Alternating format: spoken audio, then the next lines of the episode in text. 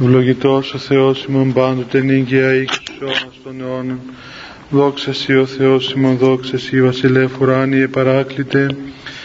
Το πνεύμα της αληθείας ο πανταχού παρών και τα πάντα πληρών. Ο θησαυρός των αγαθών και ζωής χορηγός. Ελθέ και σκήνωσον εν ημίν και καθάρισον ημάς από πάσης και λίδος και σώσον αγαθέτας ψυχάς ημών. Αμήν.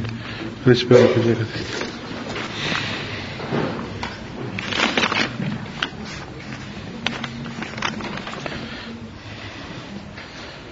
Ε, ήθελα να ρωτήσω παιδιά πριν αρχίσουμε μήπως υπάρχει κανένα πρόβλημα με τα μαθήματα σας αυτή την ώρα; Έχει φοιτητές εδώ που ε; υπάρχει κανένα πρόβλημα με, με μαθήματα; Έχετε μαθήματα αυτή την ώρα; Α, γιατί κάποιοι μου είπαν την προηγούμενη φορά ότι έχετε μαθήματα τέτοια ώρα και δεν μπορείτε. Αλλά φαίνεται ότι αυτοί που έχουν μαθήματα δεν έρχονται. Ε, θα είναι εδώ. Κατά πάσα πιθανότητα βέβαια ναι. Για να ξαναρωτήσω στο τέλος να δούμε αν έρθει κανένας.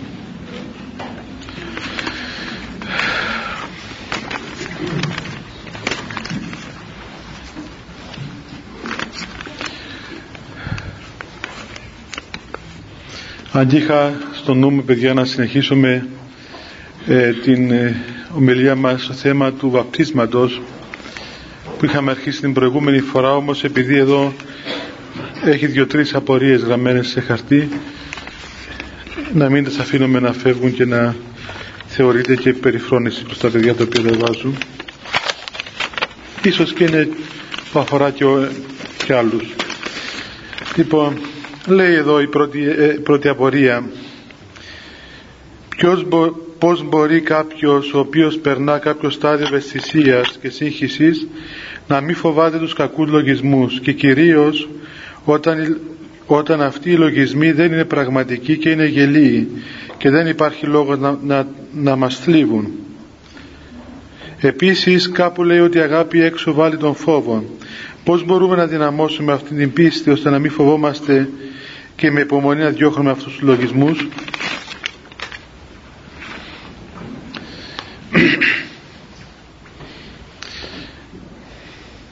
Είναι ένα θέμα το οποίο πιστεύω ότι πολλούς απασχολεί το θέμα των λογισμών.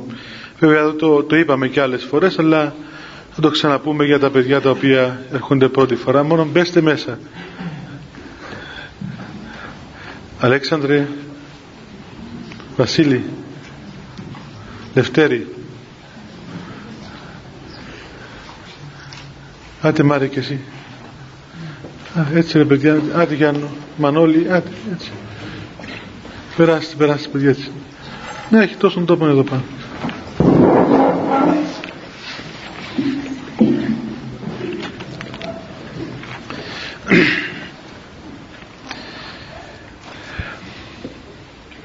Είναι μια μεγάλη τέχνη παιδιά το θέμα των λογισμών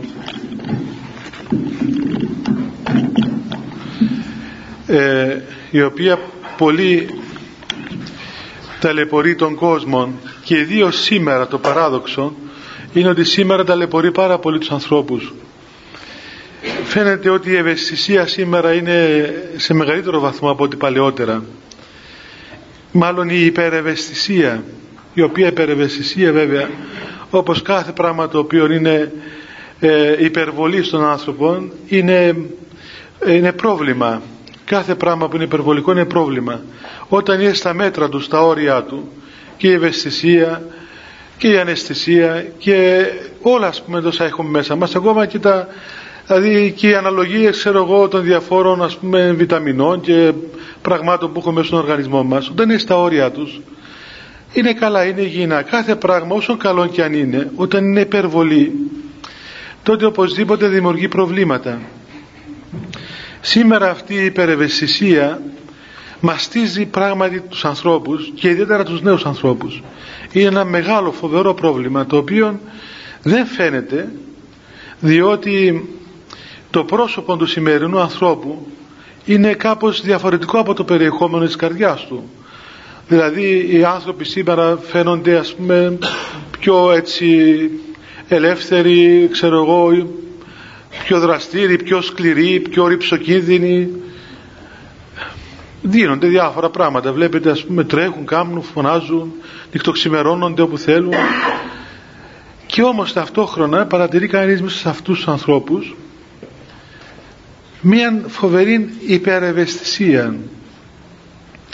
Και διαρωτάται κανένας αυτή η υπερευαισθησία είναι ας πούμε ένα καλό σύμπτωμα δηλαδή είναι έλλειψης ψυχικής, είναι ένδειξης ψυχικής ευγένειας; Υπερβολικής ψυχικής ευγένειας ή μήπως είναι κάτι άλλο. Και αυτό φαίνεται ε, χτυπάει δηλαδή περισσότερο κυρίως στους λογισμούς. Όταν δηλαδή ένας άνθρωπος βασανίζεται από, από λογισμούς πολλούς. Και είναι μια τέχνη αυτή του σατανά μια τέχνη που μπερδεύει πάρα πολύ τους ανθρώπους σήμερα. Και βέβαια το, το ζητούμενο αποτέλεσμα είναι να φέρει τον άνθρωπο σε μια σύγχυση, σε μια απόγνωση ώστε να μην ξέρει ο άνθρωπος τι, τι του γίνεται να μην μπορεί να καταλάβει τον εαυτό του και να απελπιστεί ο άνθρωπος και να πιστέψει ότι ακόμα ίσως είναι και παράφρονας.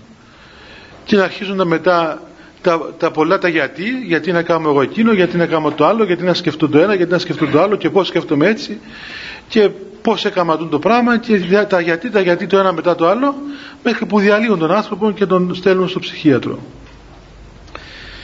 Ε, μια έτσι σύντομη αναδρομή στο θέμα των λογισμών παιδιά γιατί οι πατέρες της Εκκλησίας μας οι οποίοι ήταν επιστήμονες αυτού του θέματος γιατί ήταν άνθρωποι πνευματικοί και ασχολούνταν με την, με την ψυχή, με τον, με τον άνθρωπο με όλο αυτόν τον πόλεμο μας ε, εξεκαθάρισαν πάρα πολύ σαφώς το θέμα των λογισμών με μεγάλη σαφήνεια και μεγάλη ακρίβεια. Μάλιστα σε σημείο που δηλαδή και σήμερα ας πούμε όταν άνθρωποι μη, μη χριστιανοί, μη ορθόδοξοι χριστιανοί όταν διαβάζουν αυτά τα έργα των, των πατέρων της Εκκλησίας θαυμάζουν τη σοφία και τη λεπτότητα με την οποία οι πατέρες διατύπωσαν αυτήν την, τη γνώση τους περί του, της ψυχικής λειτουργίας του ανθρώπου. Οι λογισμοί καταρχάς είναι, προέρχονται από τρεις αιτίες λένε οι πατέρες. Πρώτον από τον Θεό, δεύτερον από τον άνθρωπο και τρίτον από τους δαίμονες. Δηλαδή είτε είναι εκ του Θεού είτε είναι από τον άνθρωπο και το περιβάλλον του είτε είναι δαιμονική. Μετά οι λογισμοί αυτοί όταν είναι δαιμονική είναι μια γέφυρα η οποία ας πούμε ε, δια της οποίας εισβάλλει μέσα, μέσα στην καρδία του ανθρώπου μια δαιμονική ενέργεια η οποία σκοτίζει τον νου του ανθρώπου και δεν τον αφήνει τον άνθρωπο να είναι κύριος του εαυτού του και των σκέψεων και των κρίσεών του προβάλλει ο λογισμός μάλλον πολεμεί ο λογισμός σε πέντε στάδια των άνθρωπων. Το πρώτο στάδιο λέγεται προσβολή. Δηλαδή είναι το στάδιο αυτό κατά το οποίο ο άνθρωπος δέχεται ένα, μία πρόταση ενός λογισμού. Σαν πούμε ότι ο, ο λογισμός είναι ένα βέλος είναι ένα βέλος το οποίο ε, εκτοξεύεται ξέρω εγώ από κάπου είτε από το περιβάλλον μας είτε από τον εαυτό μας είτε από τον δαίμονες είτε από τον Θεό και χτυπάει το νου μας το νου μας αυτή η προσβολή αυτό το, αυτό το χτύπημα του λογισμού της σκέψης στο νου μας είναι τελείως ουδέτερο και είναι τελείως ανένοχον. Δεν έχουμε εμείς καμιά σχέση ούτε καμιά ενοχή αν αυτός ο λογισμός είναι κακός ή είναι καλός. Μπορεί να είναι ένας άγιος λογισμός μπορεί όμως ταυτόχρονα να είναι και ένας ακάθαρτος λογισμός ένας άσχημος, ένας φοβερός, ένας τρελός λογισμός ακατανόητος το οποίο δεν τον θέλουμε, δεν, δεν τον προκαλέσαμε δεν μας αρέσει και όμως έρχεται και χτυπάει τη διάνοια μας χτυπάει τη διάνοια μας. Αυτό λέγεται προσβολή αυτό το, σε αυτό το στάδιο. Ο άνθρωπος τελείως αμέτωχος του λογισμού. Δεν πρέπει να δίνει καμία σημασία ούτε να λυπάται καν. Έτσι βλέπετε πάμε στην εκκλησία ας πούμε. Ήρθαμε στην εκκλησία να προσευχηθούμε και όμως ενώ ήρθαμε να προσευχηθούμε μέσα στο νου μας στριφογυρίζουν συνέχεια ακάθαρτοι λογισμοί, βλάσφημοι λογισμοί εναντίον του Θεού, εναντίον των Αγίων, εναντίον της Εκκλησίας, εναντίον των πάντων. Και αυτό το πράγμα μας αναστατώνει και λέμε μα γιατί; Είναι δυνατόν είσαστε στην εκκλησία και να πολεμούμε από χίλιες δυο ακάθαρτες σκέψεις και δημιουργείται μέσα στο νου μας μία σύγχυσης, μία, μία καταστασία και μια θλίψης μέσα στη ψυχή μας για ποιο λόγο γίνονται αυτά τα πράγματα. Βέβαια ένας άνθρωπος που είναι αγωνιστής, που ξέρει, που έμαθε τι σημαίνει λογισμός, ξέρει ότι αυτά τα πράγματα δεν πρέπει να λαμβάνει καθόλου υπόψη του. Δεν πρέπει να δει καμία σημασία. ούτε να στενοχωριέται ούτε να τα εξομολογείται. Δεν χρειάζεται να εξομολογείται κανείς ότι έχω τέτοιους λογισμούς. Χτυπούν τη διάνοια μου τέτοιοι λογισμοί. Ούτε, ούτε να τους υπολογίζει καν. Και ξέρετε ούτε καν ακόμα να, τους, να, τους, να προσεύχεται εναντίον αυτών των λογισμών θυμάστε δεν ξέρω αν θυμάστε που σας είπα άλλες φορές ότι όταν ο άνθρωπος προσεύχεται κατά των λογισμών αυτών μοιάζει με κάποιον ο οποίος κάποιος τον απειλεί ας πούμε έτσι είναι μέσα στο σπίτι του και τον απειλεί κάποιος απ' έξω τον βρίζει, του λέει έλα έξω ξέρω εγώ να παλέψουμε αν είσαι παλικάρι εκείνος λέει ότι εγώ δεν φοβούμαι και τον τρέμει και παίρνει και τηλέφωνο ας πούμε την αστυνομία να έρθει να το, το σώσει. Και κάνει το παλικάρι ότι δεν σε υπολογίζω αυτό το πράγμα είναι γελίο αφού δεν, δεν τους υπολογίζεις αφού δεν πρέπει να τους υπολογίζεις. Μην προσεύχεσαι. Μην προσεύχεσαι για αυτούς τους λογισμούς. Κάμε δουλειά σου. Τι κάνεις αυτή την ώρα συνέχισε να το κάνεις. Μην δίνεις καμία σημασία σε αυτό το πράγμα. Το, το πλήθος των λογισμών παιδιά δεν μας χαρακτηρίζει. Δηλαδή ένας άνθρωπος που έχει συνέχεια λογισμούς να κλέψει δεν είναι κλέφτης. Ένας που έχει λογισμούς ας πούμε ξέρω εγώ να χτυπήσει κάποιον δεν τον εκτύπησε ένας που έχει λογισμούς ξέρω εγώ ε, σαρκικούς δεν είναι σαρκικός. Και αυτό το λέω γιατί.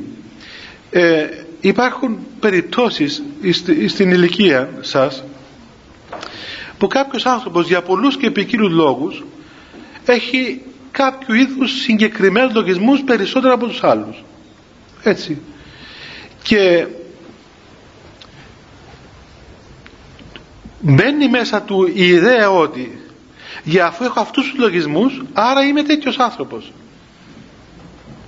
Αυτό είναι ολέθριον δεν πρέπει να παραδεχτεί ποτέ ο άνθρωπος την, την, την υπόσταση του εαυτού του βάσει των λογισμών που έχει. Παιδιά δεν παίρνετε κάτι να πιω μέσα. Και εσύ δε παιδιά στο τέλος δεν ξέρω τι κάνετε. Γιάννη μέσα.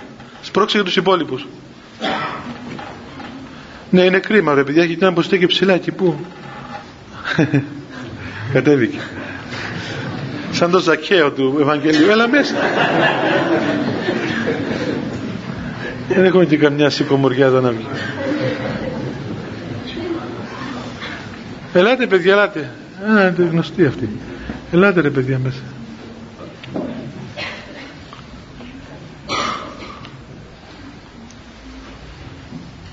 Και εσείς μπορείτε να έρθετε πιο εδώ. Ναι, ο διάδρομος είναι άδειος, παιδιά. Ελάτε.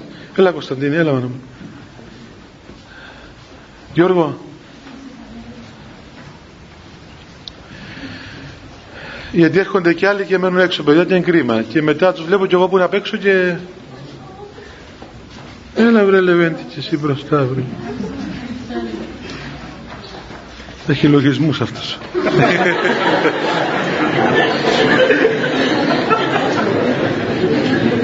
Δεν θέλει να έρθει μπροστά.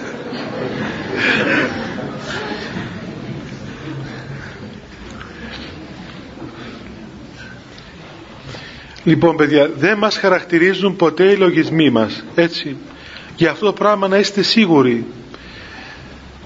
Το λέω αυτό και από την πείρα μου που έχω στην εξομολόγηση, διότι ε, δεν ξέρω μια, μια νοοτροπία που υπάρχει σήμερα είναι ας πούμε να αποδεχθείς λέει ξέρω εγώ μια θεωρία τη λένε και οι μερικοί ψυχολόγοι να αποδεχθείς ξέρω εγώ τον εαυτό σου δηλαδή σου λέει ο λογισμός ας πούμε ότι είσαι ομοφιλόφιλος ε, αφού το, δηλαδή παράγει ο, ο νους σου λογισμούς τέτοιους άρα λοιπόν είσαι αφού το σκέφτεσαι άρα είσαι και άρα πρέπει να το αποδεχτείς και πρέπει να το κάνεις έτσι πάει η συνέπεια αυτού του πράγματος ξέρω εγώ σου λέει ο λογισμός σου ότι θέλω να δοκιμάσω ναρκωτικά.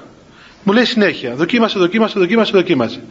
Ε, αφού μου το λέει, σημαίνει ότι έχω τάσει σε αυτό το πράγμα. Ε, να το κάνουμε κιόλας. Να το, να το δοκιμάσουμε. Άμα το δοκιμάσουμε, μετά μας αρέσει, χμαλωτιζόμαστε, απόδειξη λοιπόν ότι είσαι. Ενώ δεν είναι έτσι, παιδιά. Οι πατέρε της Εκκλησίας μας μας είπαν ότι ο άνθρωπος δεν χαρακτηρίζεται από το πλήθος των λογισμών του. Ναι, μεν μπορεί να φανεί ότι υπάρχει μια μια ας πούμε ευαισθησία μια δυναμία ακόμα το πούμε προς, προς εκείνη την πλευρά που πολεμήσε και δεν είναι πάντοτε αυτό το πράγμα. Μπορεί ένας πόλεμος παροδικός που να περάσει. Όμως εάν ο άνθρωπος αντισταθεί και δεν υποκύψει στον πειρασμό αυτόν δεν υποκύψει στο, στο πλήθος των λογισμών δεν αποδεχθεί τους λογισμούς και δεν παραδεχθεί ότι έτσι είμαι όπως σκέφτομαι τότε ο Θεός βοηθά και η χάρη του Θεού βοηθά και ιατρεύει τον άνθρωπο και απαλλάσσεται ή τουλάχιστον βγαίνει πάνω από τους λογισμούς αυτούς και δεν πνίγεται είναι λοιπόν το πρώτο στάδιο η προσβολή που είναι πολύ σημαντικό στάδιο. Εάν μάθει ο άνθρωπος να κόψει τους λογισμούς τη δύναμη στην πρώτη αυτή προσβολή στην πρώτη κρούση τότε επέτυχε χωρίς πολύ αγώνα και που χωρίς πολύ δυσκολία εξ να απαλλαχθεί από πολλούς και μεγάλους άλλους πολέμους. Δεύτερο στάδιο όταν τέλος πάντων ο άνθρωπος δεν ε, ε, επιμένουν λογισμοί και δεν τους αποκλεί με την περιφρόνηση. Και αν δεν μπορεί με την περιφρόνηση έτσι τότε μόνο μπορεί να καταφύγει στην προσευχή δηλαδή αν δεν μπορείς να τους περιφρονήσεις και κολλάει ο νους σου εκεί και ασχολείσαι με εκείνους εντάξει δώσε στο νου σου μια άλλη εργασία Λέ, λέγε την ευχή λέγε την ευχή άρχισα προσεύχεσαι. Προσευχόμενος ο άνθρωπος δυναμώνει ο νους του ελκύεται χάρη του Αγίου Πνεύματος μέσα του και οπωσδήποτε λαμβάνει δύναμη να εκδιώξει τους λογισμούς οι οποίοι τον πνίγουν. Και αν ακόμα δεν μπορεί και με την προσευχή του δεν μπορεί να εφεύρει οποιονδήποτε άλλον τρόπο θέλει φτάνει να κόψει τη δύναμη του, του λογισμού στην, στην, στη γένεσή του. Μέχρι ακόμα μπορεί να αρχίσει να μετρά έτσι. Έχει ένα λογισμό του δημιουργεί μέσα ακάθαρτες έννοιες και δεν τον αφήνει τον άνθρωπο ελεύθερο και τον σπρώχνει τον άνθρωπο ας πούμε τον εκβιάζει ο λογισμός αυτός να υποκύψει σε αυτά τα οποία θέλει. Οποιοδήποτε λογισμός. Εάν καταφέρει ο άνθρωπος και στρέψει τον νου του αλλού και σε ουδέτερα πράγματα ακόμα και σε βλακώδη πράγματα δηλαδή αρχίζει να μετρά ξέρω εγώ τα παράθυρα, τις πόρτες, τα ταβάνια οτιδήποτε. Λέω ένα παράδειγμα. Τότε ο λογισμός κόβεται. Όταν κοπεί η φόρα του λογισμού αδυνατεί κατά πάρα πολύ μεγάλο μέρος και δεν έχει τη δύναμη μετά επανερχόμενος να πνίξει τον άνθρωπο.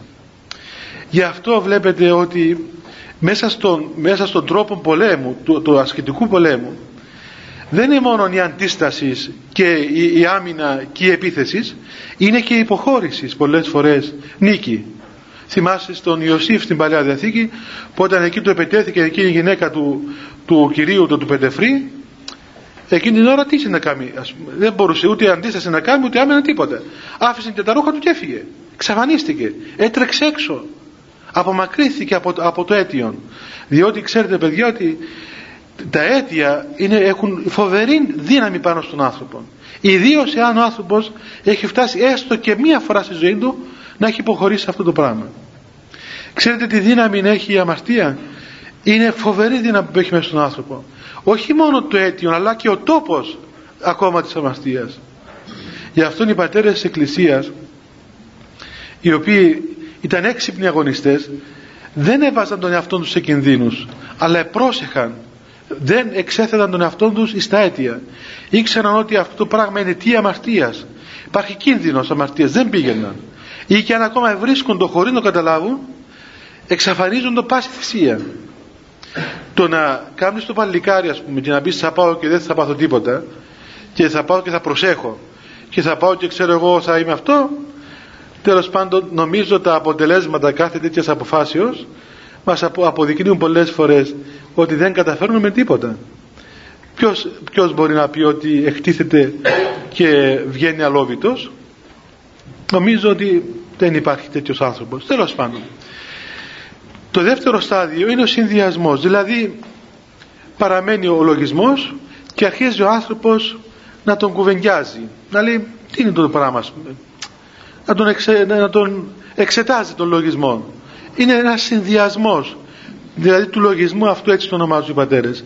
Και αυτόν ακόμα και όταν ακόμα ο άνθρωπος αρχίζει να, να συνδυάζει τους λογισμούς του και αυτό δεν είναι αμαρτία πλην όμως είναι, αρχίζει ο κίνδυνος αρχίζει ας πούμε να ανάβει η λάμπα του κινδύνου. Ότι πρόσεξε διότι έχει μια δύναμη ο λογισμός. Είναι ξέρετε παιδιά σαν την ένεση.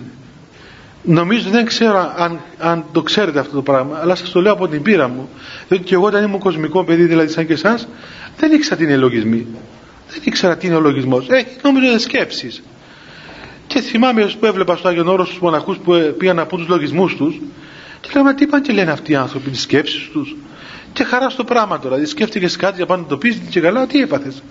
Ή ξέρω εγώ λέει ας πούμε τον έπνιξαν οι λογισμοί του ας πούμε πνίγηκε. Τι πνίγηκε, πού πνίγηκε. Δεν μπορούσα να καταλάβω τι ήταν. Μετά τον τόπο θα κατάλαβα. Λοιπόν οι λογισμοί είναι σαν μια σύραγγα έτσι η οποία βλέπετε πάνω να μας βάλει μια ένεση. Πώς είναι η σύραγγα λεπτή πόσο πονάμε ελάχιστο μια μικρή τρυπούλα ξέρω εγώ εκεί τη βάζει μέσα, στο, μέσα στη φλέβα ούτε καταλαβαίνεις τίποτε. Μόνο εκείνη τη στιγμή ένα τσίμπημα. Αλλά εκείνο το πράγμα σου διοχετεύει μέσα στον οργανισμό σου ολόκληρο φάρμακο. Ή δηλητήριο ή οτιδήποτε. Από ένα ελάχιστο, μια ελάχιστη τρυπούλα μικρή μπαίνει μέσα στο είναι σου ένα, μια ξένη ουσία η οποία σου δημιουργεί παρενέργειες. Το ίδιο πράγμα και ο λογισμός. Ο λογισμός εμφανίζεται πολύ λεπτά και πολύ έτσι ανώδυνα. Αλλά μέσα σου διοχετεύει μέσα, στην ψυχική και σωματική μας κατάσταση ε, μια, ένα δηλητήριο δαιμονικών μια κατάσταση η οποία μας αλλοιώνει. Μας κάνει άνω κάτω. Μας κάνει ακόμα σκοτεινιάζουν και, το πρόσωπο μας.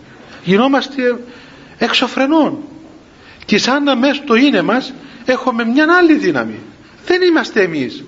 Δεν, το μυαλό μας δεν δουλεύει όπως θέλουμε να δουλεύει υπάρχει μέσα μας μια άλλη δύναμη η οποία αντιστέκεται και αντιστρατεύεται στο νου μας και επιμένει και το δικό της. Και αν εμείς τολμήσουμε να πούμε όχι θα το κάνω αυτό που λέει μας πνίγει, μας τραγκαλίζει, μας δημιουργεί αφόρητα προβλήματα. Γίνεται μια, μια τιτάνια μάχη μέσα στην καρδία μας μεταξύ του νου μας ώσπου είναι ακόμα ζωντανός και δεν εχμαλωτιστηκε και του λογισμού ο οποίος εισήρθε δια, δια του συνδυασμού το επόμενο στάδιο είναι συγκατάθεσης. Όταν ο άνθρωπος αρχίζει να τα κοβεντιάζει όλα αυτά τα πράγματα, τότε συγκατατίθεται στο λογισμό. Λέει εντάξει, θα το κάνω. Θα το κάνω. Από τη στιγμή που λέει θα το κάνω, τότε αμέσως το πρώτο πράγμα που συμβαίνει εχμαλωτίζει το νους του. Μόλις ο άνθρωπος συγκατατεθεί στο λογισμό, εξουδετερώνει αμέσως ο νους του ανθρώπου. Δεν λειτουργά το μυαλό. Είναι, πώς να πούμε, όταν θέλουν να ληστέψουν ξέρω εγώ ένα αυτοκίνητο πιάνουν τον οδηγό και πιάνουν το τιμόνι. Σπάνε το τζάμι ξέρω εγώ μπαίνει μέσα πάζει τον οδηγό πολεμό τον πετάζει έξω κάθε στο, στο τιμόνι ο ληστής και πάει το αυτοκίνητο εκεί που θέλει εκείνος πια. Το πολύ μόνο πετάξει στο πίσω κάθισμα το σοφέρι ας πούμε τον οδηγό τον ιδιοκτήτη. Δεν μπορεί να πει τίποτα. Του έκλεισαν το στόμα του έκλεισαν τα μάτια ούτε βλέπει ούτε ακούει ούτε μιλά. Αυτή είναι η εχμαλωσία λέγεται το στάδιο της εχμαλωσίας ο άνθρωπος πλέον είναι εχμάλωτος σε αυτό το στάδιο ξέρετε ό,τι και να δει ο άνθρωπος δεν μπορεί να σταματήσει. Δηλαδή το Χριστό μπροστά του να δει ζωντανό δεν σταματά είναι φοβερό πράγμα. Είναι, είναι μια είτε η πιο στιγνή μορφή της εχμαλωσίας είναι ο άνθρωπος είναι δούλος της αμαρτίας. Πάσο ποιόν την αμαρτία δούλος της αμαρτίας λέει γραφή. Μετά αφού εχμαλωτιστεί και επιτελέσει την αμαρτία, το γεγονός δηλαδή του λογισμού που του λέει μία ή δύο τότε πλέον αυτό γίνεται πάθος. Και το πάθος λειτουργεί στον άνθρωπο δυναστικά. Το πάθος είναι κύριος. Σαν να του δίνει σαν κλειδί του εαυτού σου και όποτε θέλει το βγάζει από την τσέπη ανοίγει το νου σου και μπαίνει μέσα. Φώναζε εσύ. Να χτυπιέσαι να φωνάζεις έχει τίποτα. Αυτός κρατά κλειδί και μπαίνει μέσα στο είναι σου όποτε θέλει και σε πάει εκεί που θέλει εκείνος και μην νομίζετε ότι είναι μόνο τα σαρκικά πάθη. Είναι μια μορφή παθών αυτά. Ξέρετε πόσα πάθη έχουμε; Πάρα πολλά πάθη. Απλά πράγματα. Βλέπετε ένας άνθρωπος που παίζει ξέρω εγώ χαρτιά. Του λες καλά ρε. Να τα ξέρω κρασί, άτε, το πίνεις, το γεύεσαι, ε, άτε, είναι κάτι που το πίνεις ας πούμε. Να τα ξέρω εγώ αμαρτίες αρχικές, άτε, πιένεις εκεί σου αρέσουν. Τώρα τα χαρτιά τι έπαθε, σαν τον παλαβό, ας πούμε, παθαίνεις. Σαν τον παλαβό, καταστρέφει η οικογένεια του. Δηλαδή σκοτώνεται, γίνεται κλέφτης. Κλέβει από τα παιδιά του, από τη γυναίκα του, από, το, από την πεθερά του, από όπου βρει. Να πάει να παίξει χαρτιά. Το ξέρει ότι καταστρέφεται. Το ξέρει μεγάλος άνθρωπος. Νομίζω όλοι θα ξέρετε, και εγώ ξέρω παιδιά. Είναι ανθρώπους να χτυπιούνται, να οδύρονται, που είναι χαρτοπαίχτες. Μεγάλη ηλικία άνθρωποι, 50-60 χρονών να κλέβουν από τα εγγόνια τους Και γίνονται το σελήνη του, του εγγονού θα το κλέβει. Ο παππούς να το κλέβει να πάει να παίξει. Και δεν στάματα. Δεν στάματα. Δεν μπορεί. Δεν, δεν γίνεται. Δεν κάνει τίποτα. Σκότω τον. Κάμε το τι θέλεις. Φοβέρεις τον. Ό,τι θέλεις κάμε του. Ήρθε η ώρα θα, θέλοντας και μη θα πάει. Είναι σαν, σαν την τηλεόραση. Σας το είπα και άλλες φορές. Έτσι, ο Θεός να σας φυλάει. Η τηλεόραση είναι, σας ξυπνάει ας πούμε και ακριβώς την ώρα. δοκιμάστε, δοκιμάστε να πείτε ότι θα δείτε τηλεόραση. Ιδίως όσοι έχουν κακή πείρα, εύχομαι να μην έχει κανέναν που έχει τέτοια πείρα. Αλλά το άκουσα και αυτό. Δυστυχώς εγώ είμαι πανεπιστήμιο κακίας. Ξέρω όλες τις κακίες του κόσμου. Λοιπόν, πάει και κοιμάται. Κοιμάται από η ώρα 10, από η ώρα 9, σκοτώνεται όλη μέρα, δεν ξεκουράζω μεσημέρι να κοιμηθεί τη νύχτα βαριά, να μην ξυπνήσει να πάει να δει τα παλιό στην τηλεόραση. Μα ούτε ηλεκτρονικό ξυπνητήρι να έχει. Μία παρά πέντε ξέρω τι ώρα θα παίζουν αυτά τα πράγματα, 12 και 29, θα ξυπνήσει κατευθείαν πάνω. Δεν υπολογίζει, θα ξυπνήσουν να σε δουν οι άλλοι, τα παιδιά σου, η γυναίκα σου. Ε, ξέρω εγώ, αυτοί που σε φιλοξενούν, τίποτα. Μαθαίνει και το χειρισμό της τηλεόρασης, μαθαίνει και τα κουμπιά όλα. Σε ένα λεπτό τα μαθαίνει, τα συναρμολογεί και τα βλέπει. Ενώ όταν τραβάσει από τα πόδια, δεν ξύπνα. Άλλες ώρες πίνε με ένα λάστιχο του νερού, ξύπνα το. Δεν ξύπνα. δεν ξύπνα. Ξυπνά εκείνη την ώρα κατά μαθηματική ακρίβεια. Ξέρετε τι σημαίνει αυτό το πράγμα; Δηλαδή απίστευτο πράγμα. Τι σημαίνει εχμαλωσία στον άνθρωπο; Είναι, είναι μια, μια κατάσταση δηλαδή πραγματικά που το μυαλό δεν την ερμηνεύει. Δεν ισχύει λογική. Γιατί, γιατί ο ηγεμόν νους, όπως είναι οι πατέρες, ο νους, ο ηγεμόνας νους, αποκεφαλίστηκε. Χλάπ το έκοψε το κεφάλι ο πειρασμός, έκασε στη θέση εκείνος. Είσαι ένα, ένα όργανο ετεροκίνητο πλέον. Σε κοινή μια άλλη δύναμη. Λοιπόν, για να πάμε στην ερώτηση. Αυτή λοιπόν είναι η εξέλιξη του λογισμού στον άνθρωπο. Όμως, παρά τα αυτά, ό,τι και αν συμβαίνει, έστω και αν ο άνθρωπος εχμαλωτιστεί, πρέπει να ξέρουμε ένα πράγμα, παιδιά, ότι και αυτό είναι και το σημείο της διαφοράς της Εκκλησίας από την ψυχολογία. Ότι οι ψυχολόγοι ερμηνεύουν τον άνθρωπο και τα του ανθρώπου βάσει της λογικής. Δηλαδή πας σε έναν ψυχολόγο και του λες ξέρεις ε, ας πούμε θέλω να δίνω τον πατέρα μου. Θα αρχίσει να σου πει ξέρω τον καιρό που ήταν έγκυος η μάνα σου ας πούμε μπορεί να την έδινε ο πατέρας σου και μετά που ήσουν δυο μηνών ποτέ στράφησε τα μαλλιά της ας πούμε και αρχίζει, ναι, αρχίζει μια λογική έτσι εξέταση των φαινομένων τούτο και εντάξει, απικά σε αυτό μπορεί να έχει μια δόση αληθείας. Ξέρουμε ότι ο άνθρωπος υφίσταται επιδράσεις από την πρώτη στιγμή που υπάρχει ως πρώτον κύτταρο, ξέρω εγώ. Αλλά μετά ε, προτείνουν λύσεις ανθρώπινες. Γιατί, γιατί η ψυχολογία δεν παραδέχεται έναν παράγοντα που λέγεται θεία χάρις. Δεν παραδέχεται αυτόν τον παράγοντα. Ενώ η Εκκλησία λέει ναι, εντάξει, είσαι αυτός που είσαι, είσαι άρρωστος, είσαι εμπαθής, είσαι ταλέπορος, εχμάλωτος, ξέρω εγώ μέσα στα ποικίλα σου πάθη, για τον α ή τον β λόγο, δεν έχει τόση μεγάλη σημασία. Αν αυτό το πράγμα το έπαθες γιατί ξέρω εγώ σε καταπίεζε η μάνα σου ή φοβόσου ξέρω εγώ την γειτόνισά σου, αλλά αυτή τη στιγμή είσαι εχμάλωτος. Λοιπόν, τι προτείνουμε τώρα; Δεν σου προτείνει η Εκκλησία απλούς τρόπους, δηλαδή μόνον ε, μεθόδων ποικίλων για να φύγεις από εκεί αλλά η Εκκλησία έχει έναν άλλο παράγοντα ο οποίος λέγεται η χάρη του Θεού. Είναι η χάρη του Θεού που είναι ιατρός της ψυχής του ανθρώπου. Και αυτή η χάρη του Θεού έχει ένα γνώρισμα μοναδικό. Είναι ανίκητη. Δεν την νικά τίποτα απολύτως. Δεν μπορεί τίποτα να νικήσει τη χάρη του Θεού. Οπότε παιδιά δεν μπορεί τίποτα να πείσει τον άνθρωπο ότι είσαι καταδικασμένος από χέρι. Δηλαδή είσαι εξοφλημένος ας πούμε αφού έχεις αυτά τα πράγματα δεν γίνεται τίποτα με σένα. Ε, παραδέχτους είσαι ένας κλέφτης και αποδέχτου το ότι είσαι ένας ψεύτης, ένας κλέφτης τουλάχιστον φρόντισε να το κάνεις με καλόν τρόπο ας πούμε. ξέρω εγώ βρες μια λύση. Αλλά ε, μέσα στην Εκκλησία η πείρα των, των αιώνων, η πείρα των ανθρώπων, η πείρα των πατέρων, η πείρα των Αγίων αποδεικνύει ότι αντιστρέφει και καταργεί τους νόμους της φύσεως. Δεν λειτουργεί ο άνθρωπος βάσει των φυσικών δεδομένων, αλλά λειτουργεί βάσει της συνεργίας, της ελευθερίας του και της θελήσεως του Θεού, της χάριτος του Θεού. Αυτό το γεγονός της Θείας Χάρης είναι αυτό το πράγμα το οποίο αγνοεί και δεν παραδέχεται η, η λεγόμενη σήμερα ψυχολογία, οι ψυχολόγοι. Κατά τα άλλα είναι πολύ καλή και εγώ συνιστώ σε αρκετούς. Πάτε στους ψυχολόγους να, να μιλάτε κιόλας. Έτσι, για δύο λόγους.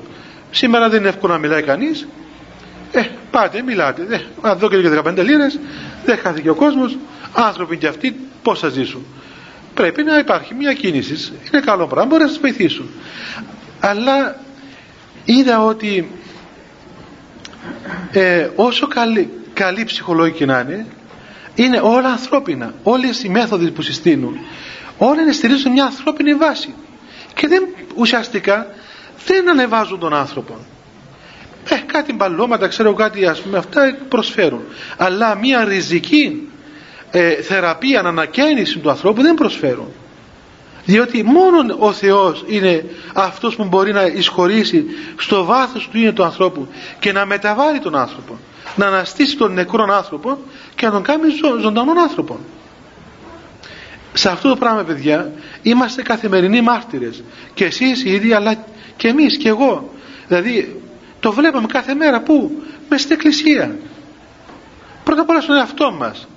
Έτσι, εγώ είμαι σίγουρος ότι αν με γνωρίζετε εμένα πριν γίνω μοναχός Πρώτον, δεν θα πατούσε κανεί εδώ να με ακούει. Πρώτον. Και δεύτερον, θα λέει, αποκλείεται. Αφού η μάνα μου μου έλεγε, τέλος πάντων πήγαινε, αφού την έφαγα από τη γλώσσα, γιατί δεν θα κάνει μια μέρα.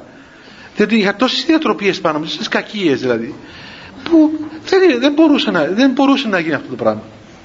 Το βλέπω στον εαυτό μου πρώτον. Δεύτερον, το βλέπω στους ανθρώπους που έρχονται κάθε μέρα στην εκκλησία. Άνθρωποι που ήταν ξεγραμμένοι από πάση απόψεως. Δηλαδή όλα τα δεδομένα ήταν αντίθετα. Δεν ήταν δυνατόν να λειτουργήσουν κατά άλλον τρόπο. Πώς ένας άνθρωπος που δεν μπορεί ούτε, ούτε μία ώρα να, να ζήσει ας πούμε κατά τον τρόπο έστω της απλής λογικής. Με μία επαφή με τον Θεό να μεταβάλλεται άρδη και αυτά τα οποία πρώτα ήταν φρικτά και μόνο να ακούει τώρα το γίνονται πλέον εφρόσινα και, χα, και χαρμόσυνα. Και το, το, το νομιζόμενο φως του φαίνεται σκότος τώρα πως έγινε αυτό το πράγμα; Ποιος το έκαμε; Το έκαμε ο πατέρας Αθανάσιος μακάρι να έχω αυτή τη δύναμη να μεταβάλω τους ανθρώπους. Αλλά δυστυχώς δεν την έχω. Αλλά την έχει ο Θεός βλέπετε τι λέμε στην λειτουργία εσύ σιγαρή ο ιατρός των ψυχών και των σωμάτων ημών εσύ είσαι ο ιατρός των ψυχών μας και των σωμάτων μας ο Θεός είναι ιατρός και η δύναμη του Θεού είναι ακατανίκητος δεν είναι κάτι ο Θεός παιδιά. Γι' αυτό πρώτο πράγμα το οποίο δίδει η Εκκλησία είναι ότι ό,τι και αν σου συμβαίνει μην απεσπιστείς. Μην φοβηθείς. Μην νομίσεις ότι έχασες το παιχνίδι. Όχι. Ουδέποτε ο άνθρωπος πρέπει να πει ότι τώρα ας πούμε όλα τέλειωσαν. Δεν μπορώ να βγω από πάνω. Γιατί λέγοντας έτσι καταργεί τη δύναμη του Θεού. Όχι τη δική μας δύναμη, είναι με τις δικές μας δυνάμεις μπορούμε να κάνουμε τίποτα. Ποιος μπορεί να κάνει κάτι, ελάχιστα πράγματα. Όσο ισχυροί χαρακτήρες και να είμαστε, μπορεί σε μερικούς τομείς να καταφέρουμε μόνοι μας. Αλλά δεν θα γίνουμε τίποτα περισσότερο από ηθικοί άνθρωποι, αλλά ολοκληρωμένοι άνθρωποι, σύμφωνα με το πρότυπό μας, άνθρωποι έχοντας μέσα μας αυτή τη το σωτήρια χάρη του Θεού, δεν γίνεται με τίποτα. Άρα λοιπόν λαμβάνουμε σαν πρώτον σωσίβιο ότι ο Θεός δεν νικάται ουδέποτε. Ούτε έρχεται σε δύσκολη θέση ο Θεός παιδιά. Ούτε έχει αδιέξοδο ο Θεός. Αυτό το πράγμα σας το λέω πάντοτε. Θα το θυμάστε στη ζωή σας. Θα σας χρησιμεύσει πάρα πολύ. Για τον Θεό δεν υπάρχουν αδιέξοδα. Για μας υπάρχουν. Θα έρθει η ώρα που θα βρεθείτε σε αδιέξοδα φοβερά. Σε φοβερά αδιέξοδα. Γιατί, γιατί μπορεί να κάνετε λάθη. Τραγικά λάθη. Όμως δεν υπάρχει αδιέξοδο για τον Θεό. Βλέπετε, να σας πω ένα απλό παράδειγμα που το ακούμε τώρα όλοι στις μέρες, το όλοι τα ράδια κάθε μέρα, τι τρεπόμαστε να το πούμε. Λένε για τον Μητροπολίτης της Λεμεσού έτσι, Ό,τι έκαμε, έκλεψε, ξέρω τι έκαμε. Λοιπόν, ο Θεός ξέρει. Έκαμε, δεν έκαμε στο δικάσουν αυτοί που έχουν τα χαρτιά εκείνα όλα που διαβάζουν. Εμείς δεν ξέρουμε. Κοιτάξτε πώς κρίνει ο κόσμος. Τι είναι ένας Μητροπολίτης, ένας άνθρωπος.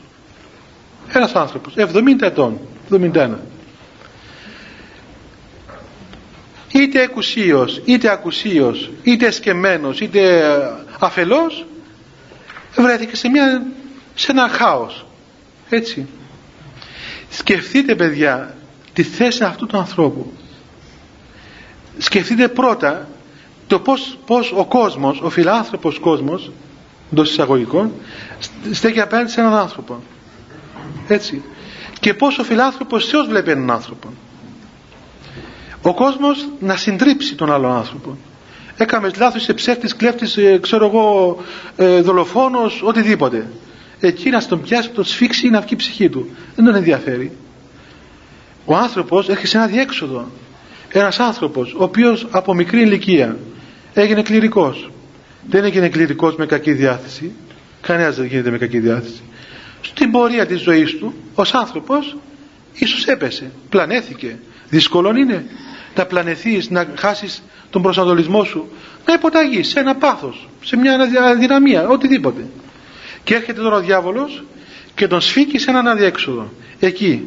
Όλοι να το φάμε. Έτσι όλοι μας ανεξαιρέτως. Λοιπόν, όμως, δέστε εδώ τι συμβαίνει. Μόνον ο Θεός και οι άνθρωποι του Θεού μπορούν να πούν για αυτόν τον άνθρωπο ότι κοίταξε, ό,τι και αν σου συμβεί και όσες αμαρτίες και αν έκαμες και όσο και αν εσκανδάλισε τον κόσμο και όσο και αν έγινες σημείο που σε δείχνουν όλοι όμως δεν μπορείς να απελπιστείς. Υπάρχει για σένα μια ελπίδα. Ποια είναι η ελπίδα; Ο φιλάνθρωπος Θεός. Γύρω μας συμβαίνουν πολλά τέτοια παιδιά κάθε μέρα. Κάθε μέρα, κάθε μέρα, κάθε μέρα. Δεν είναι ανάγκη να κάνουμε τέτοια σκάνδαλα και απλά πράγματα. Αύριο θα παντρευτεί, θα κάνει οικογένεια. Θα έρθει σε δύσκολες θέσεις. Σε... έτσι είναι η ζωή του ανθρώπου. Δεν έχει άνθρωπο που περνά χωρίς δυσκολίες. Ο κόσμος δεν χαρακτηρίζεται για την φιλανθρωπία του. Διότι κρίνει απρόσωπα. Ποιος, ποιος έκατσε να κλάψει υπέρ αυτού του ανθρώπου και να πει κύριε Θεέ μου σε παρακαλώ βοήθησε αυτόν τον άνθρωπο έτσι λυπήθω το βοήθησε τον. Ή να πει εφαντάστηκες σε ποια ψυχική κατάσταση είναι αυτός ο άνθρωπος; Μα είναι απλό πράγμα. Στα 70 σου χρόνια να βρεθείς πλεγμένος. Ή έστω να το έκαμε, ε, το έκαμες. Και να το έκαμες τι σημαίνει; Και να μην ξέρεις τι σου γίνεται. Μια τραγικότητα δηλαδή ο Θεός να μην δώσει κανένα άνθρωπο να τον, ούτε να το διανοηθεί καν. Πολύ περισσότερο σε έναν άνθρωπο ο οποίος είναι κληρικός. Έτσι αφιέρωσε την ζωή του ολόκληρη. Και λέω και εγώ με τον νου μου καλά ρε παιδί μου εντάξει. Έκανα αυτά που έκαμε ε καλά ρε παιδάκι αυτός ο άνθρωπος τόσα χρόνια δεν έκαμε και κανέναν καλό. Δεν είπε σε έναν άνθρωπο αν λόγω να πάει να του πει εκείνος ε και εμένα αυτός ο άνθρωπος μου είπε ένα καλημέρα μια ημέρα χαμογελαστά. Μου έδωσε ένα ποτήρι νερό. Μου είπε ένα λόγο καλό. Ήρθε και με είδε. Τίποτα. Δεν υπάρχει τίποτα. Όλα χάνονται και μένει το κακό. Μένει το κακό. Αδιαφορώντας για το τι συμβαίνει με την ψυχή του ανθρώπου εκείνου αυτό παιδιά το λέω.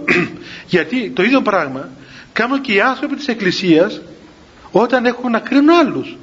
Βλέπετε ας πούμε ξέρω εγώ κρίνομαι ας πούμε μια κατάσταση των συγχρόνων ανθρώπων. Λοιπόν δεν σκεφτόμαστε ότι η Εκκλησία δεν κοιτάζει τα εξωτερικά γεγονότα αλλά κοιτάζει την ουσία του έργου της το πως σώζει τον άνθρωπο. Ο Χριστός είπε κάλαμος συντετριμένων δεν θα τον σπάσει και λιχνάρι που τρεμοσβήνει θα το σβήσει. Σημαίνει δηλαδή άφησε τον άνθρωπο να σβήσει μόνος του αν θα σβήσει ή άφησε τον να ξανανάψει αν θέλει ο Θεός. Δεν είναι εύκολο πράγμα να επεμβαίνεις δεν είναι εύκολο πράγμα να κρίνεις δεν είναι εύκολο πολύ περισσότερο να κατακρίνεις τον άλλον άνθρωπο.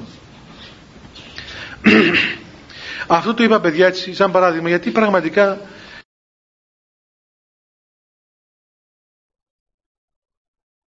τι ο άνθρωπος και να έχει ανάγκη να πω έναν καλό λόγο.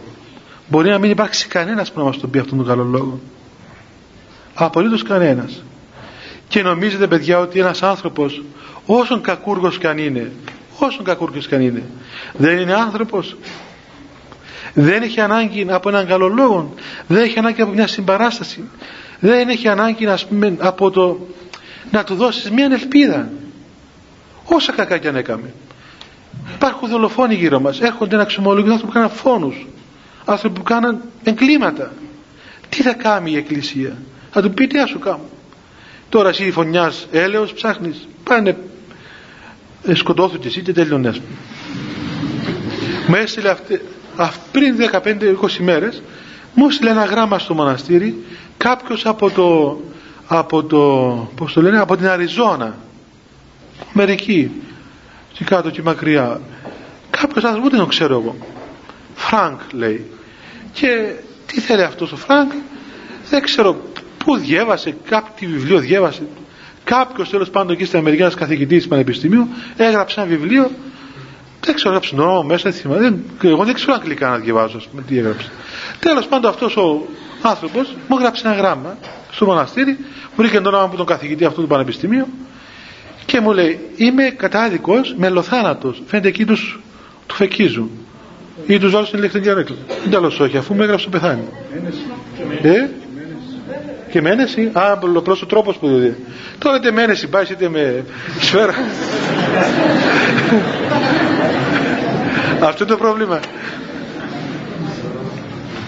Αμένεση του σκοτώνουν μένεση Ωραία. Λοιπόν, μου έγραψε γράμμα λοιπόν και μου λέει ότι έχω ελάχιστο χρόνο πλέον μπροστά μου. Είμαι καταδικασμένος σε θάνατον από το κράτος και φαίνεται κάμε εγκλήματα νομίζω. Ε; Τι είπατε; Τίποτα. Λοιπόν, ε, έκαμε εγκλήματα μάλλον και είναι καταδικασμένος σε θάνατον και ε, ρωτά ε, θέλω να σας ερωτήσω πάτερ υπάρχει για μένα ελπίδα σωτηρίας; Έχω κάνει πολλά εγκλήματα. Ποιος ξέρει τι, πόσο έχει σκοτώσει να δούμε. Και σας παρακαλώ απαντήστε μου σύντομα γιατί αν αργήσετε μπορεί να μην προλάβει. Να μην προλάβει το γράμμα. Έτσι απάντησα. Λοιπόν υπάρχει ελπίδα σωτηρίας; Υπάρχει όσα εγκλήματα και αν έκαμε. Μπορεί να σκότωσε χιλιάδες ανθρώπους. Εψυχρό. Μπορεί να του κατεκριούργησε. Του έκαμε και μα τους έφαγε ζωντανούς. Δεν μπορείς να αποκλείσεις σωτηρία από κανέναν άνθρωπο όσα κακά και αν έχει κάνει στη ζωή του. Ό,τι και να έχει κάνει. Ό,τι και αν έχει κάνει δεν μπορείς να του πεις εσύ δεν μπορείς να σωθείς διότι αυτό το πράγμα είναι μια βλασφημία εις το σταυρό του Χριστού και στο αίμα του Χριστού. Άρα λοιπόν ο Θεός εκτός που είναι ανίκητος είναι και άκρος φιλάνθρωπος. Και έτσι λοιπόν η φιλανθρωπία του Θεού δεν νικέται. Ο Θεός παιδιά δεν είναι δίκαιος με την κοσμική δικαιοσύνη. Μη είπεις τον Θεό δίκαιο λέει ο Αβαϊσάκ μην τον πεις δίκαιο. Γιατί πώς θα τον πεις δίκαιο; Ένας που σκότωσε χίλιους ανθρώπους δεν είναι δίκαιο το σκοτώσεις και εσύ μια φορά αν όχι χίλιες μια φορά τουλάχιστον σκότωσε χίλιους ή σκοτώνει ακόμα χίλιους Μας έλεγε ένας καθηγητής, αν ήσουν υπηρέτης του Χίτλερ και του έπαιρνες κάθε πρωί το γάλα του, ας πούμε, μέσα στο δίσκο, θα το βάζεις ένα χάπι στριχνή να πάει στο καλό να κλειδώσει ο κόσμος. Δικαιούσε, δεν δικαιούσε. Μπορεί ο Χίτλερ να σκοτώνει χιλιάδες την ημέρα. Εσύ δεν μπορεί να το σκοτώσεις όμως. Έστω και ας σου το ζητήσει ο ίδιος. Πολλοί λένε, μα τι φταίω εγώ, ο ίδιος μου το ζήτησε. Η ίδια το ζήτησε. Τι σημαίνει αυτό; Δηλαδή, έχουμε δικαίωμα, ε, αν σου πει κάποιος, σε παρακαλώ, μπορεί να με σκοτώσεις. Σε ευχαρίστως. Και εγώ δεν έχω, ας πούμε. Απλώς κάνω μια εξυπηρέτηση, δηλαδή. Είμαστε ανεύθυνοι. Δεν μπορούμε να κάνουμε αυτά τα πράγματα. Οπότε λοιπόν παιδιά ξέρετε η φιλανθρωπία και το ανίκητο της παρουσίας του Θεού δεν μας αφήνει να χαθούμε. Όταν ο άνθρωπος λοιπόν όπως λέει εδώ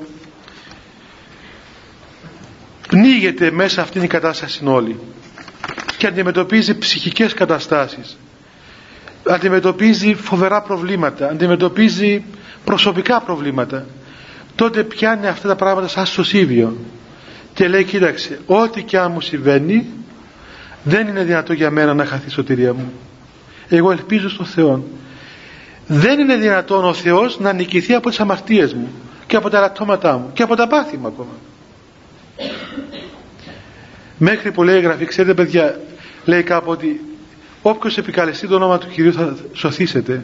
Δηλαδή εάν επικαλεστεί ο άνθρωπος με πίστη το όνομα του Θεού και πιστέψει και ελπίσει στον Θεό οπωσδήποτε ο Θεός θα επέμβει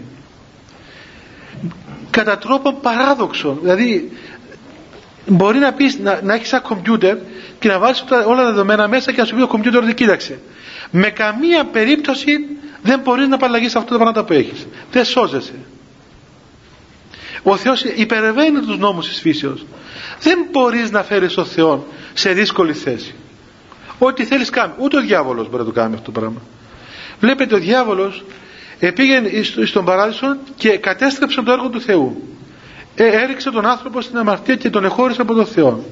Και τι κάνει ο Θεός; Ο Θεός κάνει ένα ευρύτερο σχέδιο και τελικά η επιτυχία του διαβόλου γίνεται, γίνεται φοβερή αποτυχία του. Γιατί συντρίβοντας ο, ο, ο διάβολος τον άνθρωπο έκαμε τον Θεό άνθρωπο και ανέβασε ο, ο Θεός σε μεγαλύτερη θέση τον άνθρωπο από εκεί που ήταν πρώτα και έτσι αυτό το οποίο ήταν θρίαμβος του σατανά έγινε μετά ε, όλεθρος του σατανά. Έτσι συμβαίνει και σε εμάς. αυτά τα οποία ο διάβολος κάνει και νομίζουμε ότι είναι ότι κοίταξε τι έκανε ο σατανάς τελικά στο τέλος γυρίσουν αντίον του. Και έλεγε και ο Γιώργος Παΐσιος καμιά φορά όταν γινόταν σκάνδαλα τέτοια και έλεγαν όλοι πω τι γίνεται πάει η εκκλησία σκάνδαλα έλεγε μη φοβάσαι εκεί που οργώνει ο διάβολος παίρνει ο Θεός α το διάβολο να οργώνει. Έτσι τα είδατε καμιά φορά όργωμα στην τηλεόραση. Που να πάτε να δείτε. Λοιπόν. Όπως κάποιος μοναχός που έλεγε, μου έλεγε ότι όταν, η μόνη, όταν το λέγε ντομάτες ας πούμε φανταζόταν ένα σακούλι να ντομάτες. Λέει ποτέ του ντοματιές πως γίνονται ντομάτες. Λοιπόν πού να δεις και οργώματα σήμερα. Λέει στο άλλο όργωμα που δεν είδε λοιπόν το όργωμα αν μπαίνει το ενήμεση τα ανακατεύει όλα. Χώματα αυτά γίνονται άνω κάτω. Έτσι μας κάνει ο διάβολος. Νεκατόρει την εκκλησία τους ανθρώπους εμάς. Πρέπει το που πάμε να εσείς τι κάνουν οι παπάδες, οι ποντάδες αυτά και φου θόρυβος. Θόρυβος. Ανθρωπίνος λες βρε πάει, πάει, πάει εκκλησία. Τέτοιο τέτοιο ίδρυμα να πούμε θα σταθεί. Κατά μαθηματική ακρίβεια θα συντριβεί αλλά εκεί που, εκεί που έκανε ο διάβολος θρίαμβο πρέπει να βλαστά, βλαστάνει ο Θεός κάτι ωραία φυτά κάτι ωραία πράγματα. Που λες δεν πειράζει ρε παιδί μου. Άξιζε να πούμε άξιζε αυτό το πράγμα έχω τόσα πολλά παραδείγματα παιδιά να σας πω τόσα πολλά παραδείγματα. Ένα απλό μόνο. Θυμάμαι όταν ήμουν φοιτητής εγώ στην, στην Ελλάδα έγινε ένα σκάνδαλο σκάνδαλο τι να σας πω κλασικό. Με ένα δεσπότη στην Πρέβεζα. Μπορεί να έχετε ακούσει μπορεί να, να άδετε ακόμα αυτό το πράγμα. Ου, δεν μπορούσαμε να βγούμε έξω. Ούτε να περπατήσουμε. Ούτε, να, ούτε ένα τηλέφωνο να πάρουμε. Αμέσως ο κόσμος πάνω μας. Και όπως είναι και εύκολοι οι Ελλαδίτες στο να ας πούμε να εκδηλώσουν τα φιλάνθρωπα τους και ε, ευγενικά τους συναισθήματα απέναντι των κληρικών και δυστυχώς αυτό το πράγμα και στην, το φέρνουν και στην Κύπρο τώρα λοιπόν φοβερό κακό έγινε άλλος, έγινε άλλος, γύριστηκαν ταινίες, ε, βγήκαν σάτυρες, γίναν θέατρα, γίναν αφήσεις τεράστιες με φωτογραφίες του δεσπότη. Μήλος, Μήλος, έλεγες ότι πάει, είναι στην τέλεια του κόσμου. Δεν, δεν, έχουμε, δεν έχουμε μέλλον πλέον. Τελικά τι έγινε. Σε εκείνη τη Μητρόπολη πήγαινε όλα άνω κάτω. Και δηλαδή πήγε ο διάβολος με, με όλη του τον θρίαμβο μέσα στη Μητρόπολη και είπε ότι έκανα δηλαδή τέτοιων φοβερών κατόρθωμα τι έγινε; Εξελέγει ένας Άγιος Επίσκοπος αυτός που είναι τώρα ο Μελέτιος ο οποίος είναι σαν μια τυχογραφία αυτές που είναι στον τοίχο και ξεκόλλησε όταν πήγε ο, ο αυτός ο επίσκοπος να εξελέγει Μητροπολίτης δεν πήγαινε κανένας σε εκκλησία τρία άτομα, τέσσερα άτομα κανένας Πού να τίποτα, ούτε να ακούσουν δεν ήθελαν. Τίποτα. Και τώρα η Μητρόπολη αυτή θεωρείται μια από τις καλύτερες Μητροπόλεις της Ελλάδος, γεμάτη από κληρικούς, γεμάτη από μορφωμένους ανθρώπους, εκκλησίες γεμάτες νέοι άνθρωποι παντού πάει. Ξαφανίστηκε το έργο του Σατανά. Γιατί, παιδιά, γιατί, γιατί τα έργα τα οποία στηρίζονται όχι στον Θεό σβήνουν. Ό,τι και να γίνει, ό,τι και να είναι ενώ τα έργα του Θεού δεν σβήνουν.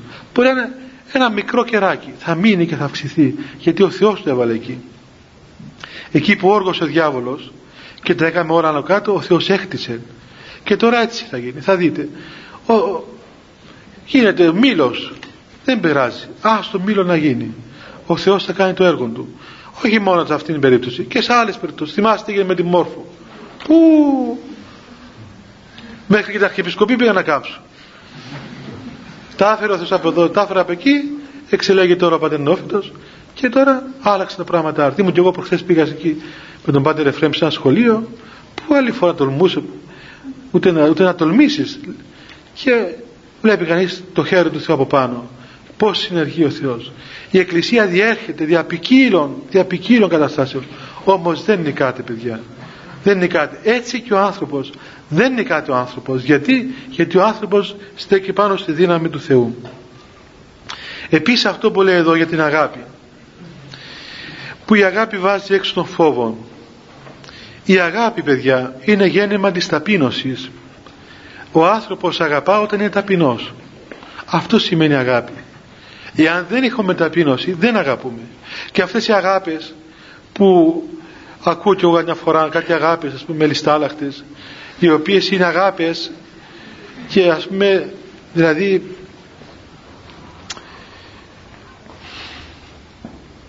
κάτι αγάπες πώς να τις χαρακτηρίσω ε, ολέθριες δεν ξέρω τι πω μέχρι αυτοκτονίας δηλαδή. Αγάπες μέχρι αυτοκτονίας. Ας πούμε ένα απλό παράδειγμα.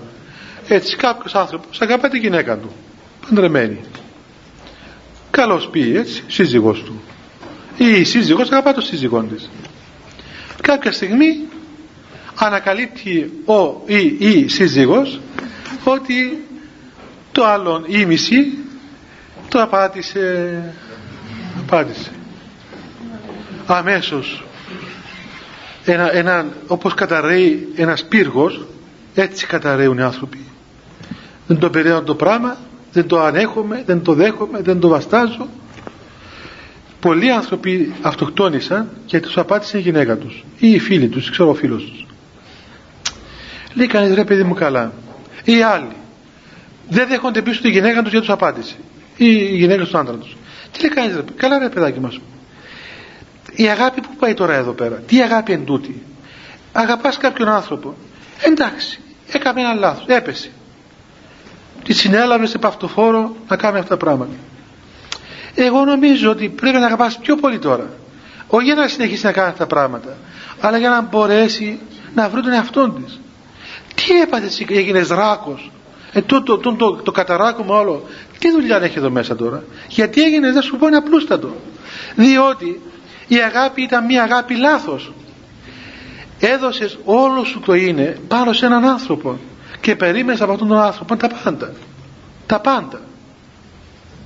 Ενώ οι ανάκουγες των Θεών που έλεγε ότι αγαπήσεις Κύριον τον Θεό σου εξ όλης της ψυχής σου, εξ όλης της καρδίας σου, εξ όλης της ισχύως σου, εξ όλης της διανοίας σου τότε θα αγαπούσες πρώτα τον Θεό με όλα αυτά και μετά θα καταλάβει ότι ο άλλος άνθρωπος είναι άνθρωπος. Μπορεί να σου προσφέρει την αγάπη του εν μέτρο. Εσύ νομίζω τον αγαπάς υπέρμετρα δεν τον αγαπάς υπέρμετρα. Έτσι αναπάβεσαι εσύ ικανοποιάς εγωιστικά κίνητρα.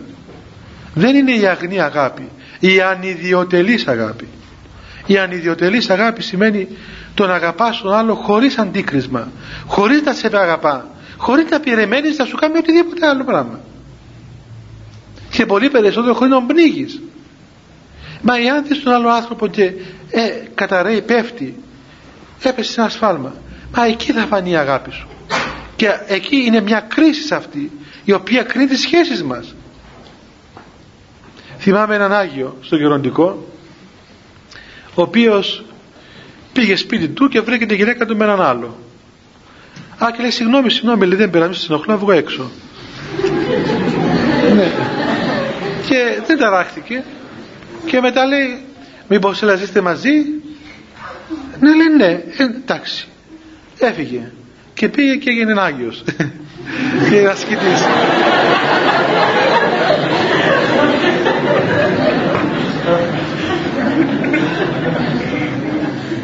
Μια χρυσή ευκαιρία.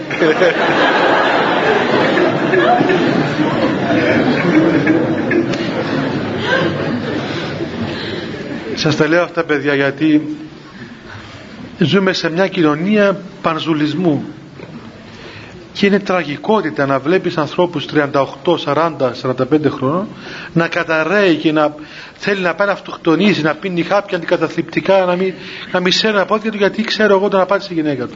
Ε, καλά ρε παιδί, μετά σε απάντησε. Τι θα τα κάνουμε τώρα, πούμε. Αφού τη βλέπεις, σου λέει συγγνώμη, έκαμε λάθος. Ε, έκαμε λάθος. Έχει από εκεί και κάτω δηλαδή. Τι κάνεις έτσι, ας πούμε. Πώς είναι αυτός ο τρόπος. Δηλαδή, τι, εγω, τι εγωιστική αγάπη είναι τούτη. Αν η γυναίκα σου ήταν κόρη σου, έτσι θα σε έκαμνες. Δηλαδή αν η κόρη σου έκανε ένα λάθος και τη συνελάβανε στην κόρη σου να κάνει κάτι οτιδήποτε. Τι θα σε έκανε, κόβει το κεφάλι της, σε βγάζει τα μάτια της, τι θα σε έκανε.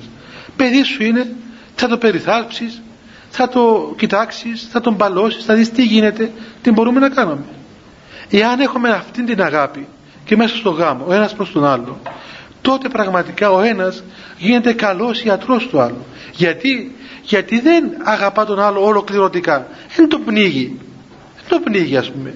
Ξέρω ότι αυτά τα πράγματα έχουν ένα νόημα και μεταξύ μας αγάπη έχει, έχει, είναι κάτι που μας οδηγεί σε κάτι άλλο. Δεν είναι αυτός ο σκοπός. Δεν παντρευόμαστε για να αγαπιόμαστε σε όλη μας τη ζωή. Παντρευόμαστε αγαπάοντας τον άλλο, αλλά οδηγούμαστε σε μια υπέρβαση της ανθρωπίνης αγάπης και να οδηγηθούμε σε μια θεία αγάπη η οποία αξιοποιεί και τα παρόντα αλλά και αυθαρτίζει και τα μέλλοντα και αυτά που έρχονται αργότερα. Έτσι δεν κινδυνεύουν οι σχέσεις μας. Δεν λοιπόν η αγάπη η πραγματική αγάπη πηγάζει από την ταπείνωση και η αγάπη λέει ο Απόστολος Παύλος ου ζητάει αυτής δεν μπορεί να αγαπάς και να απαιτείς να κάνουμε άλλος αυτό που θέλεις. Αφού με αγαπάς κάνουμε αυτό που θέλω. Μα τι σημαίνει αφού με αγαπάς κάνουμε αυτό που θέλω. Όχι. Αφού με αγαπάς θα σου κάνω εγώ αυτό που θέλεις έτσι λέει η αγάπη είναι μια κένωση του, του εγωισμού του ανθρώπου, μια κένωση. Όπως ο Θεός, ο Χριστός, εκένωσε αυτόν από αγάπη και έγινε άνθρωπος για μας και εσύ οφείλεις να κενώσεις τον εαυτό σου και να γίνεις γυναίκα. Αν είσαι άνδρας και η γυναίκα να γίνει άνδρας. Που σημαίνει να γίνεις όμοιος με τον άλλο, να τον καταλάβεις, να καταλάβεις πώς σκέφτεται, να τον προσλάβεις, να τον, να τον πάρεις πάνω σου, να, να μπεις στη θέση του. Τα τραύματά του να είναι τραύματά σου. Όχι με τον παραμικρό άντε κάτω είτε αυτοκτονώ ή ξέρω εγώ. Βλέπεις κάτι, κάτι διλήμματα ας πούμε. Ή με παίρνεις ή αυτοκτονώ. Ε τι να σου πω τώρα αυτοκτόνα.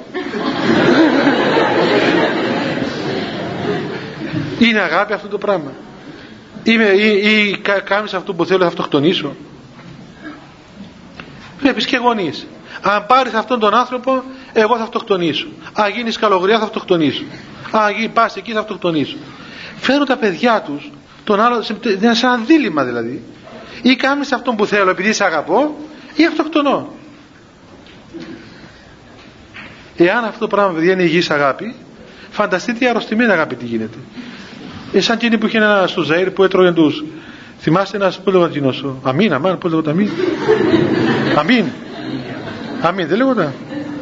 Ε, τους έβαζε στο ψυγείο. Άμα, άμα χόρτανε την πρώτη μέρα, ανοίξαν το ψυγείο του και βρήκαν πόσους ανθρώπους μέσα. Γιατί τους έτρωγε. Ε, ήταν πρόεδρος της Δημοκρατίας. Και έβρισκε εύκολα, ας πούμε. Από, οπότε από υπερβολική αγάπη για τον λαό του, τους έτρωγε.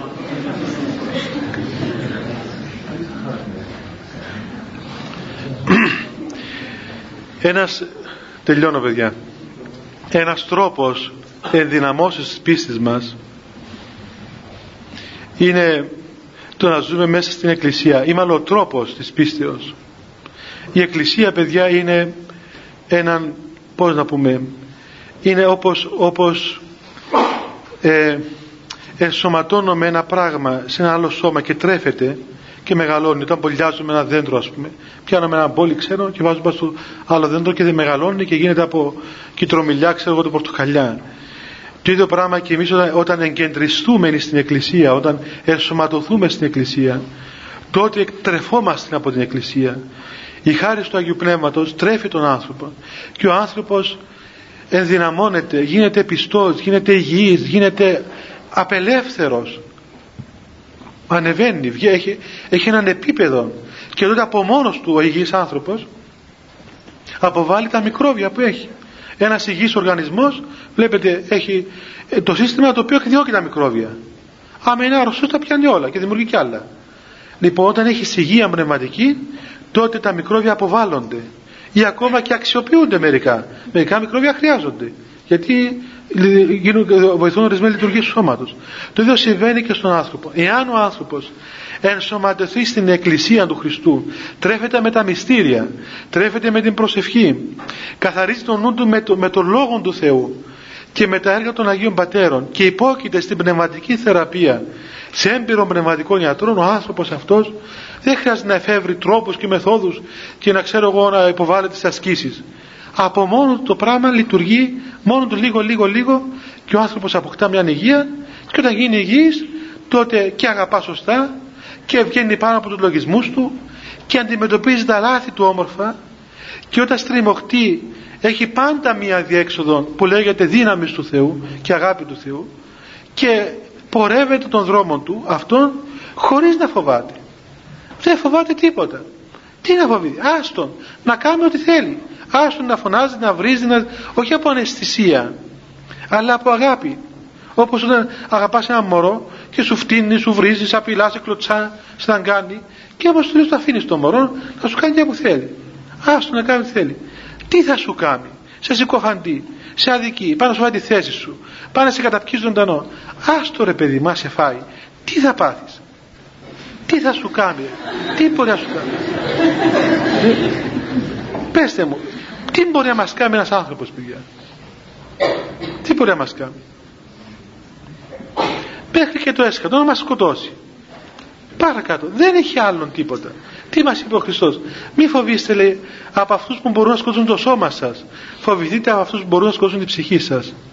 Εάν δεν μπορεί να σε θίξει στην ψυχή σου μη φοβάσαι τίποτα. Δεν, τρώγω, δεν τρογόμαστε. Πότε να πούμε, δεν, και να μας φάνε θα μας κάνουν μετό. Δεν μπορούν να μας κρατήσουν. Πάλι θα βλέπετε τον Ιωνάτο καημένο, το έφαγε ολόκληρο ψάρι και πάλι βγήκε έξω εκείνος. Και έκανε και τη δουλειά του. Δυστυχώς η ώρα παιδιά πέρασε και μείναμε στη μια απορία. Να, να σας υπενθυμίσω παιδιά ότι εδώ στο Πανεπιστήμιο άρχισε και η εξομολόγηση. Κάθε Δευτέρα υπάρχει ένας πνευματικός εδώ ο οποίος εξομολογεί. Τη μία Δευτέρα νομίζω σήμερα ήταν ο πατήρ Γεώργιος. Πατήρ Λίνος. Λοιπόν μια Δευτέρα είναι ο πατήρ Λίνος και άλλη Δευτέρα είναι ο πατήρ Γεώργιος. Είναι πολύ καλή πνευματική πολύ καλή ιερής παρακαλώ παιδιά να έρχεστε να εξομολογήσετε να αναθέτετε το, τους λογισμούς σας, τις αμαρτίες σας, τα προβλήματά σας στους πατέρες αυτούς για να σας βοηθούν διότι στην εξομολόγηση γίνεται ουσιαστική δουλειά ε, α, δύο ανακοινώσεις μη σηκώστε παιδιά παρακαλώ έτσι. Λόγεις. Για την ώρα. Παιδιά, έχει κανένα που ήρθε εδώ και τον εμποδίζουν τα μαθήματα του; Έχετε μαθήματα αυτή την ώρα; Εντάξει, μακάρι να μην έχετε. Λοιπόν, εδώ μία ανακοίνωση λέει ότι ο Όμιλος Ορθόδοξης και Ελληνικής Παράδοσης ανακοινώνει ότι θα υπάρχει έκθεση χριστιανικού βιβλίου και αύριο, δεν είχε και σήμερα. Α, και αύριο, σήμερα και αύριο έξω από την αίθουσα των τελετών. Έχετε και γραφείο τελετών εδώ; έξω από την αίθουσα των τελετών. Γραφείο τελετών λέει το γρήγορο φτιάρι.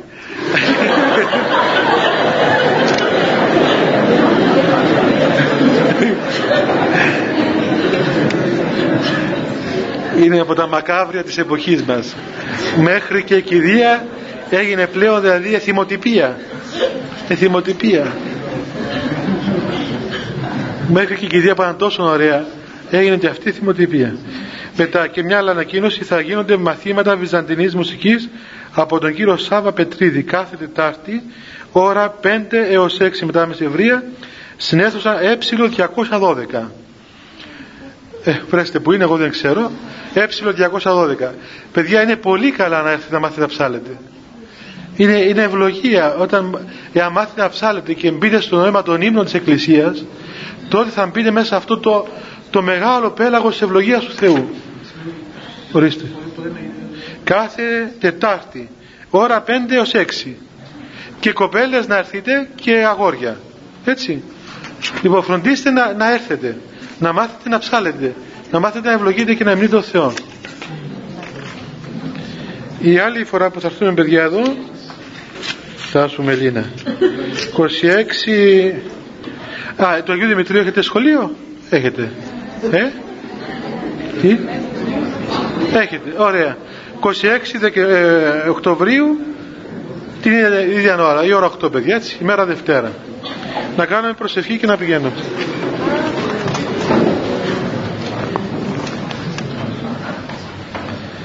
Χριστέ το φως του αληθινών, το φωτίζον και αγιάζον πάντα άνθρωπον, ερχόμενον εις τον κόσμο, σημειωθεί το εφημάς το φως του προσώπου σου. Είναι αυτό ψώμεθα φως του απρόσιτον και κατεύθυνον τα διαβήματα ημών, προς εργασία των εντολών σου, πρεσβείες της Παναχράντου σου Μητρός και πάντως των Αγίων Αμήν. Διευχών των Αγίων Πατέρων ημών, Κύριε Ιησού Χριστέ ο Θεός ημών, ελέησον ημάς. Αμήν. Καλό βράδυ παιδιά, στο καλό.